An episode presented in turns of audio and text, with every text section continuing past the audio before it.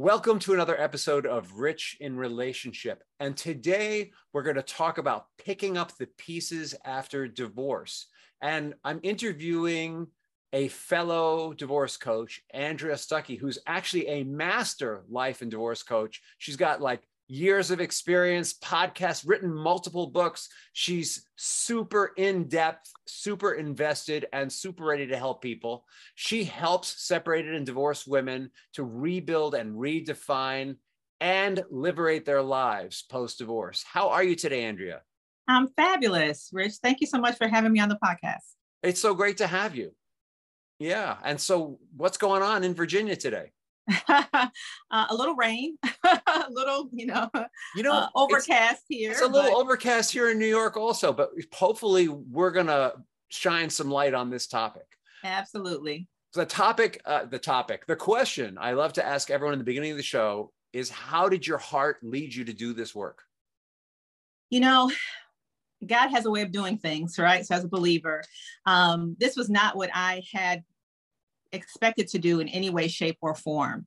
Um, I have been married twice. And after my second divorce, which was about 12 years ago during this taping, uh, probably about uh, three years at post divorce, if you will, I had got sort of an inclination about a, a book title in my spirit, if you will, called Suddenly Single.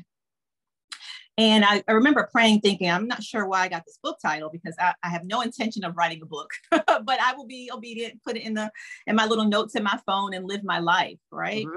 And then about two years later, um, I, don't I can't really explain it, but there was just this impression for me to begin to write this book. And you know, and the fact that I had been divorced twice you know really had some implications here so i began to start writing the book and as i began to write the book I sort of came across really randomly different opportunities and people and coaches and people speaking on in this space on social media. Mm-hmm.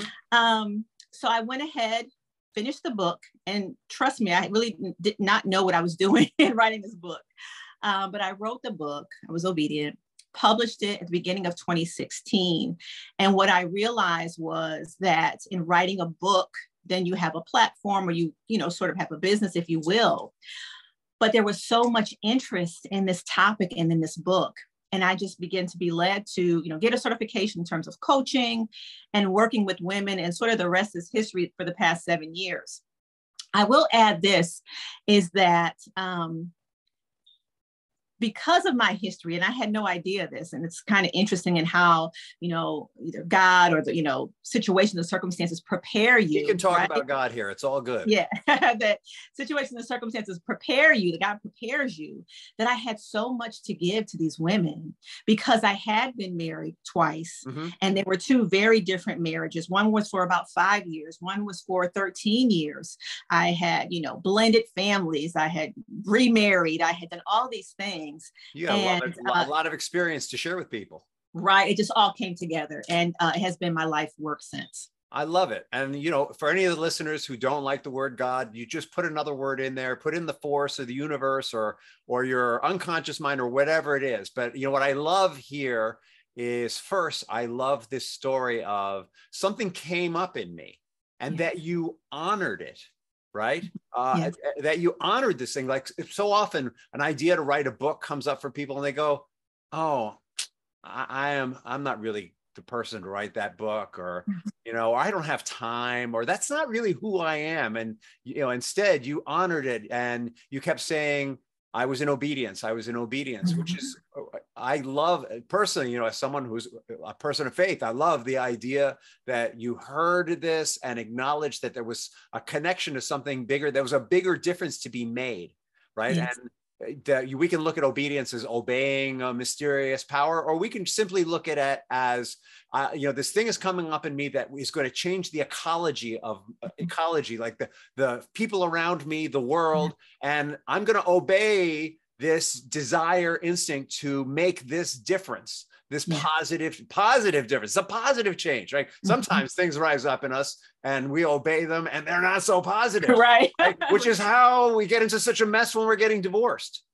you know? And i think part of what we're going to talk about today is uh, and I, the reason why I make so much out of this is because I think part of that shift, part of picking up the pieces, which is the topic today, is making that shift from being triggered and angry and maybe doing things that you know aren't good, but they, but that self-righteous anger feels so vindicating and powerful in the moment that you just kind of forget about the big picture, you know, and making that shift from living that way to when we pick up the pieces, we need to do something with them. We've got children usually. There's other people. There's extended family. There's sometimes there's a job you know there's a community. How do we pick up those pieces and put it back together and start to clean up the mess of that self-righteous anger and move into a place where uh, we're not only honoring our feelings but also what's best for everyone around us? Yes absolutely. Absolutely all right so what's the process? How, uh, how do we get from that place of when we're uh, when we're honoring uh, self-centered emotions uh, that that are destructive how do we move from that to a place where once again it's not just about it's not just about doing good it's about inner harmony because there's a mm-hmm. part of us all of us that wants that needs to be connected and wants to contribute to the wider good how do we what's the first step andrea from moving from that place of er to something a little more positive all right well the first thing is we have to recognize that um, that er or emotional roller coaster, if you will, is normal. You know, we have been connected to an individual um, in a covenant basis. We have become one with that individual. And regardless of the reason, the breakup, you know, and there's uh, a plethora of reasons people divorce, no judgment here. But we have to understand that that is a breaking of that bond, right? Mm-hmm. And so, first of all, we just have to understand what we're going through, that this is normal. One minute you feel happy and free, right? And another minute you feel angry, depending on the situation and circumstance. And allow yourself to feel those feelings initially, whatever they are. Because if we don't allow ourselves to feel that, if it's anger, joy, freedom, or resentment, betrayal, shame, it will resurface later on, right? So acknowledging those feelings is, I believe, the first step in the process. And then when we look at, um, you can just kind of guide me because I can go all the way through. Hang on. So let me just make sure I got it right. All right. Yes. So it sounds like what you're saying is the first step is no matter who made the decision to to serve the papers. Yeah. We're going to, let's be clear about the kind of service. No matter yeah. who made the decision, whether you're the recipient or the server, the, the, it's really important to honor our feelings negative and positive uh, and Absolutely. Eh, you know and the obvious reason is anything that we push down is going to come back it's like a jack in the box eventually it's going to pop back out all right so step one uh, uh, eh, well honor and experience the feelings but and at the same time uh, eh, uh, acknowledge uh, we can we can roll too much into the the dark end of the pool and not come back if we're not careful. So I'm I'm, going to guess the second step's got going to help with that. Um, well, the first, as I said, the first thing is you know feeling those feelings, right? Yes. And you have to understand that you're you're grieving, right? And I think one of the problems today in society is because unfortunately divorce is common that we don't recognize what really is happening internally and emotionally to an mm-hmm. individual. Mm-hmm you know outside of all of the, the physical things that are happening right? That internally there is a, there's a change going on. And once you make that acknowledge then understanding that there is a process that you are grieving right? When you're going through divorce it is just like that it's a grieving process which mm-hmm. begins with denial. And i think if we've gone through this we can look back and recognize that one of the first steps is hey is this really happening Mm. You know, I, I, I, can this really be happening? And that's that sort of acknowledging should, you know, should I, excuse me, acknowledging is this really happening and being open and honest with yourself. Uh-huh. Right. And I use myself in this example because I remember um, when I first separated from my second husband, I had previously been pretty much a stay at home wife, uh, mom, you know, raising my kids and everything. And we had been separated for like three months. Well, I was just still living, I was living at our, our current home at that time. And I was just living life the same, continuing to shop, continue to travel. Just, you know, my husband just wasn't in the house, but I knew that the marriage was over. We had already determined that. But in my subconscious mind, I didn't want to face the fact that I had to really make some changes in my life, right? So I was in a denial space there. Uh-huh. And I was there for quite a while until I had to, you know, really the light bulb just came up because life situations were were arising. Life, life demands a reaction. Exactly. exactly. Yeah, got it. Uh, all right. So really being in the feelings and having them, and I guess I guess um, it's important to say that we live in a culture that doesn't always encourage that. You know, like yeah. things you hear are you know, if you fall off of a horse, you get back on it. You know, when the going gets tough, the right the tough, tough get, get going. going. right and there's not a lot of room in that thought process for oh maybe i'm just going to feel sad or maybe i'm just going to mourn the loss of the dream that we had together you know at the same time as being angry at the same time as being hopeful you all that can happen in the same space. All right so give yourself space to have those feelings and then? Absolutely. You know and then the next thing you have to understand the next process and this if, if, i think if we if you've gone through a divorce and you really look back you'll recognize it what has happened to you. And the next thing that really begins to happen is okay this is tough. This sucks right? So i'll use myself as an example again.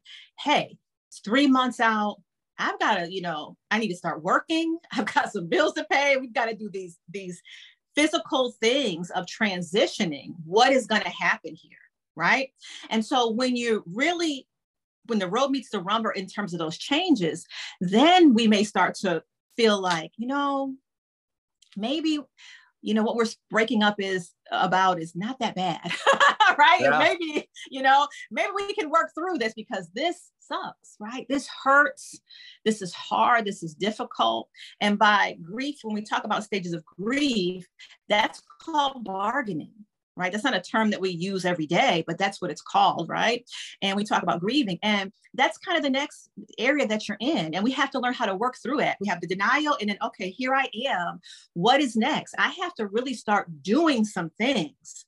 Like, yes, my feelings are all over the place, whether it's happy or sad or whatever. But now there is an actual process that has to begin.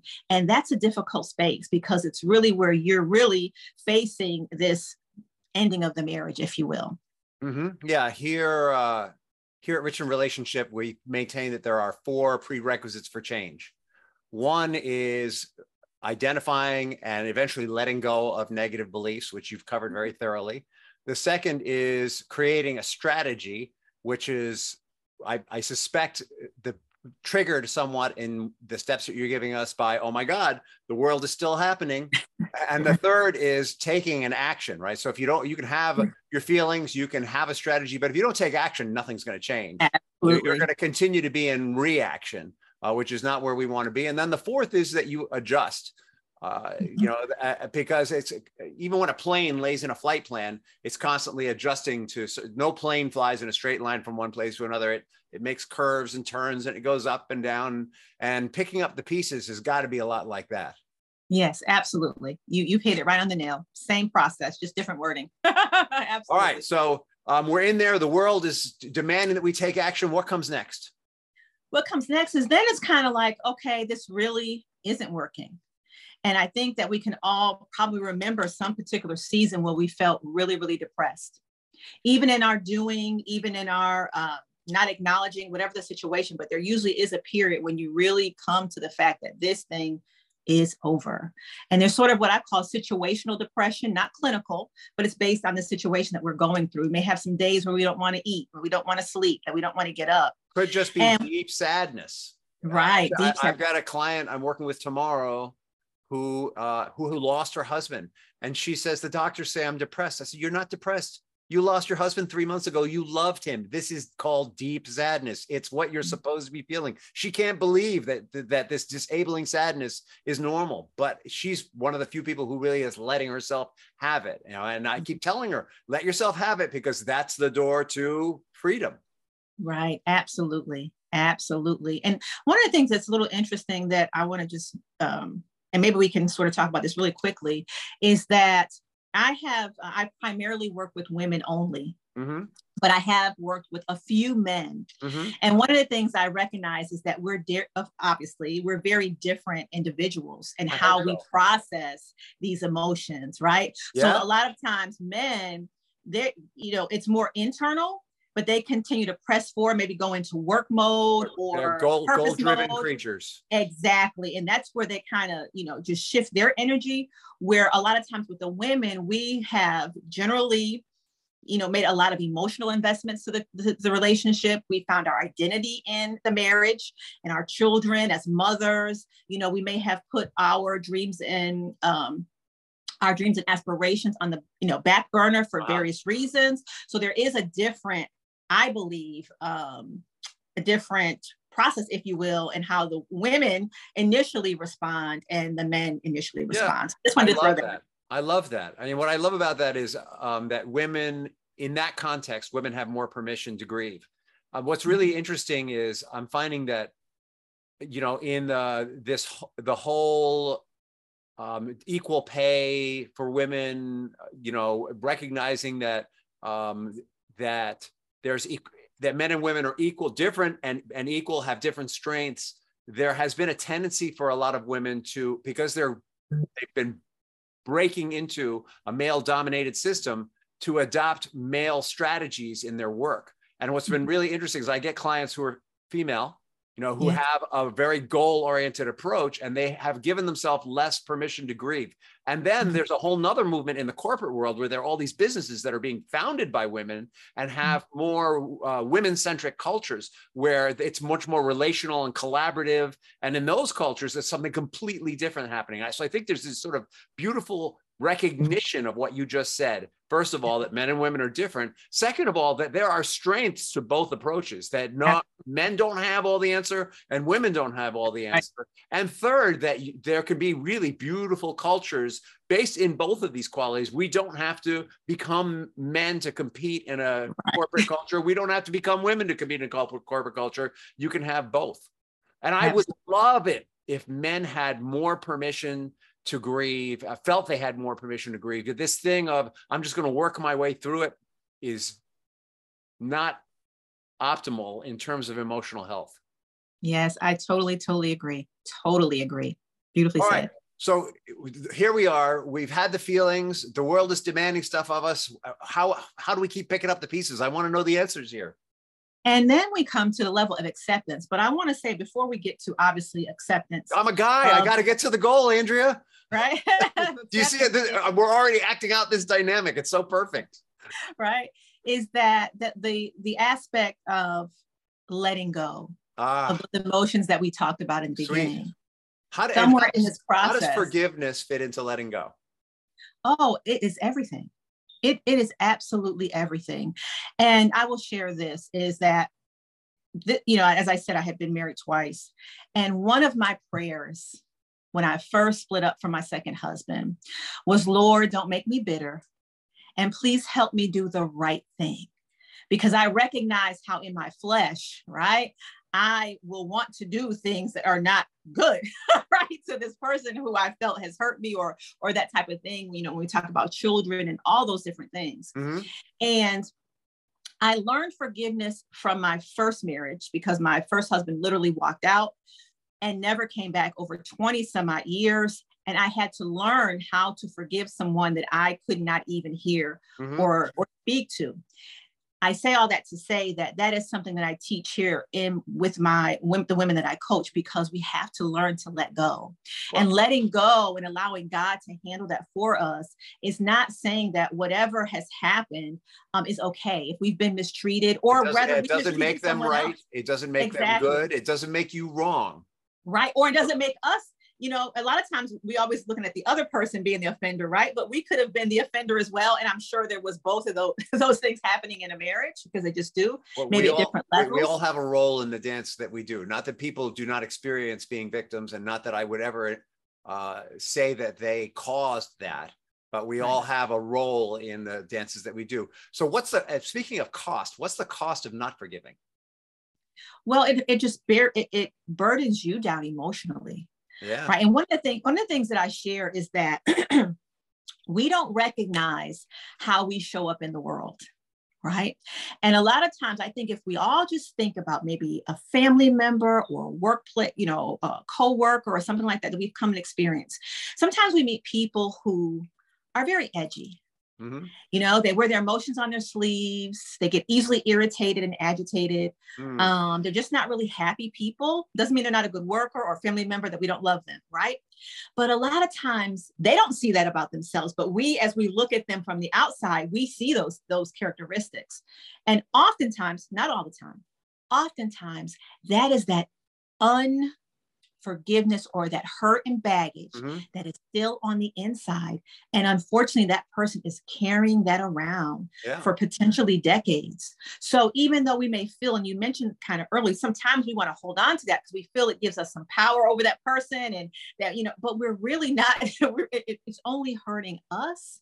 Um, our our our whole being our core our spirit it hurts us and so um and and it, it takes time to do that is not an overnight process by any way, shape, or form.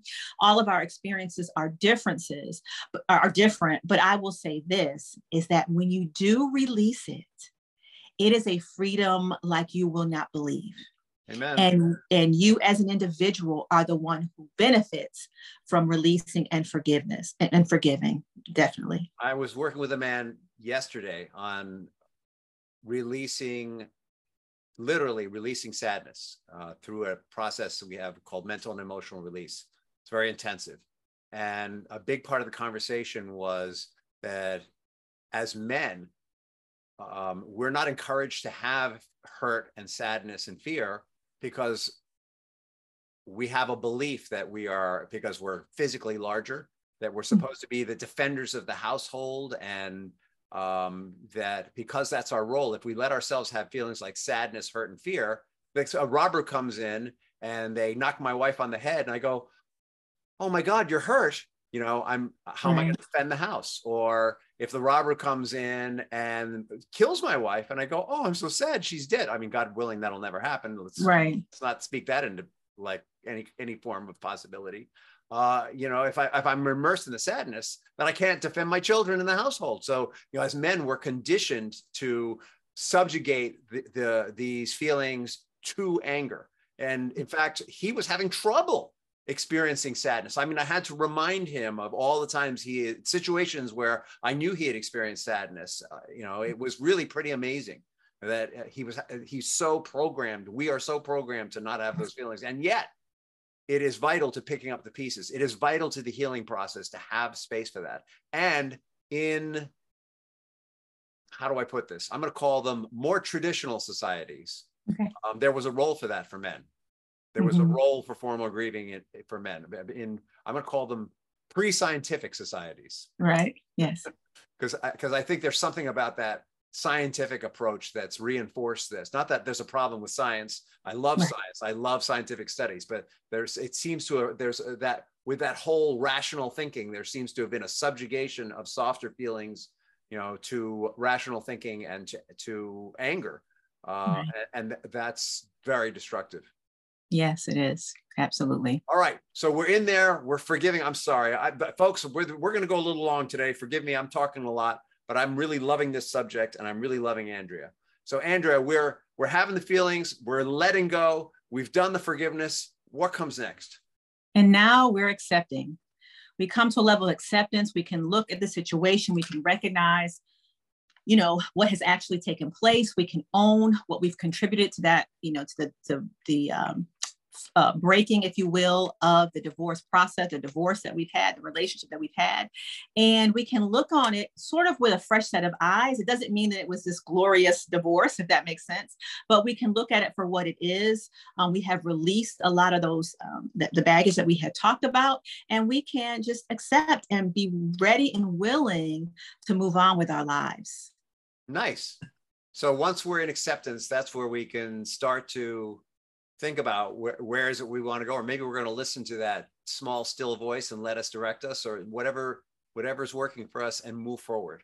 Absolutely. Yeah whatever's next for you you know and and again that timeline is different for everyone. And listen some people they don't you know they may be moving along uh, quote unquote with their lives and not have had a level of acceptance. I've worked with women who have been divorced for decades but they were still holding on to resentment even though they didn't think that they were but once yeah. I get, you know, once we're in a session and we're coaching, we're starting to unearth, if you will, some things, we recognize that those hurts and things have not been released. Mm-hmm. And so there's a, still some bondage there, if you will, um, inside of them at that yeah. Point. And the, the problem with that, in case you're listening and you're wondering, the problem with holding on, well, let me back up.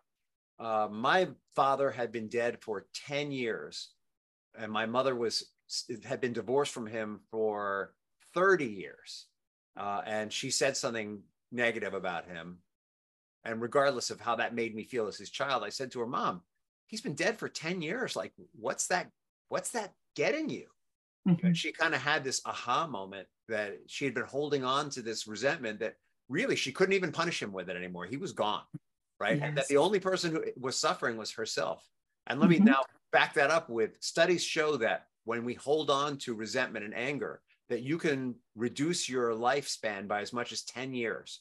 There's, Absolutely. there's a hormonal chemical impact to holding on to anger and resentment that that hurts us physically and shortens our life but there's also the quality of life i mean when my mom realized that she had been talking stuff about this guy who wasn't even alive and what was mm-hmm. the sense in that when she let that go she had more energy for the rest of her life because yes. she takes emotional energy to maintain a resentment. It's not like yes. the resentment just blossoms and grows on its own. We have to water it, we have to nurture it, and we have to feed it. And that means taking away resources from other areas of our life. So there's a lot of reasons to let this stuff go. So listen, folks, Andrea is the author of Suddenly Single, a woman's spiritual and practical guide to the first five years following separation and divorce. She's also the author of Picking Up the Pieces After Divorce, which we've been talking about. And I'm sure you can learn more about this in that book. She's the author of Liberation Journal for Divorcees 90 Days to Renewing Your Personal Freedom. And she's the Amazon bestselling author of Brand New Me The Pursuit of Wholeness. And mm-hmm. as you probably guessed, you could find these books on Amazon. But I'm wondering, Andrea, if people want to find you or learn more about the work you're doing, or maybe they can buy the books directly from you, how should they seek you out? Uh, two ways. One, my uh, online Facebook community is Divorce Women Unite. DivorceWomenUnite.com is a great way to follow me and connect with me there. I'm also over on Instagram at divorce underscore coach seven. That's a great way to find me as well. And if you're listening and you want to just shoot me an email, Andrea at divorcewomenunite.com period. and we will do our best to have all that good stuff in the notes for the podcast and the video blog. Uh, and you can always feel free to ask us directly through uh, a direct message or whatever if you need more information on Andrea. We're happy to connect you. She's am- you're amazing. Thank you so much. Such a pleasure to have you on the show. Thank I, you. Thank you for having me. Oh, so yeah, no, this has been awesome. And here's the question I ask everyone at the end: What is the legacy that you want to leave behind? Um, the legacy that I want to leave behind is resources that women can utilize to help them as we're talking about today, pick up the pieces of their life after divorce. And that is through coaching programs, um, books. And I do have a book goal, how many books that I want to leave on this earth before I, you know, for the Lord calls me home, right? But continuous things that they can, and resources that they get to recognize that yes divorce is a very tough transition but it is not the end all be all. They can definitely live and love again. Love it. I love it. Yeah i love it because really we're constantly transforming our relationships and yeah. divorce is another way to transform it. And by thinking of it that way as not the be all and end all but another step in the journey you know we, we can think about all right so where do we want this journey to go? Instead of i'm just going to kill this thing. Right. kill this thing and move on. Because in real life most of us get married and have children. And if you have children with someone the fact is y'all are probably stuck together unless one of you just disappears for some reason or another which wouldn't be best for the children. And so if you mm-hmm. can create or transform that relationship into something that's going to work better for the kids at least you know that's a major victory Yes, absolutely. And I will just add to that. Um, I co parented for 12 years. And what you're saying is so true because my oldest child was 16 at the time, so just a few years. But my youngest just um, graduated high school this year and is a freshman in college. Congratulations. And I will. Thank you. And I will rate my co parenting with my ex husband at a 97%. We were really able to separate our own emotional feelings, even though the divorce was a very difficult situation, but to put our daughter first. And when you do that, it really, really you can see the the fruits, you know, fruits of your labor, if you will, um, in that in that space. So yes, you're connected still. yeah, yeah. As much as we want to think otherwise. All right. Well, listen. Have a great day, and maybe we'll get a chance to do this again soon. Absolutely. Thanks again so much. Thanks so much. I appreciate it.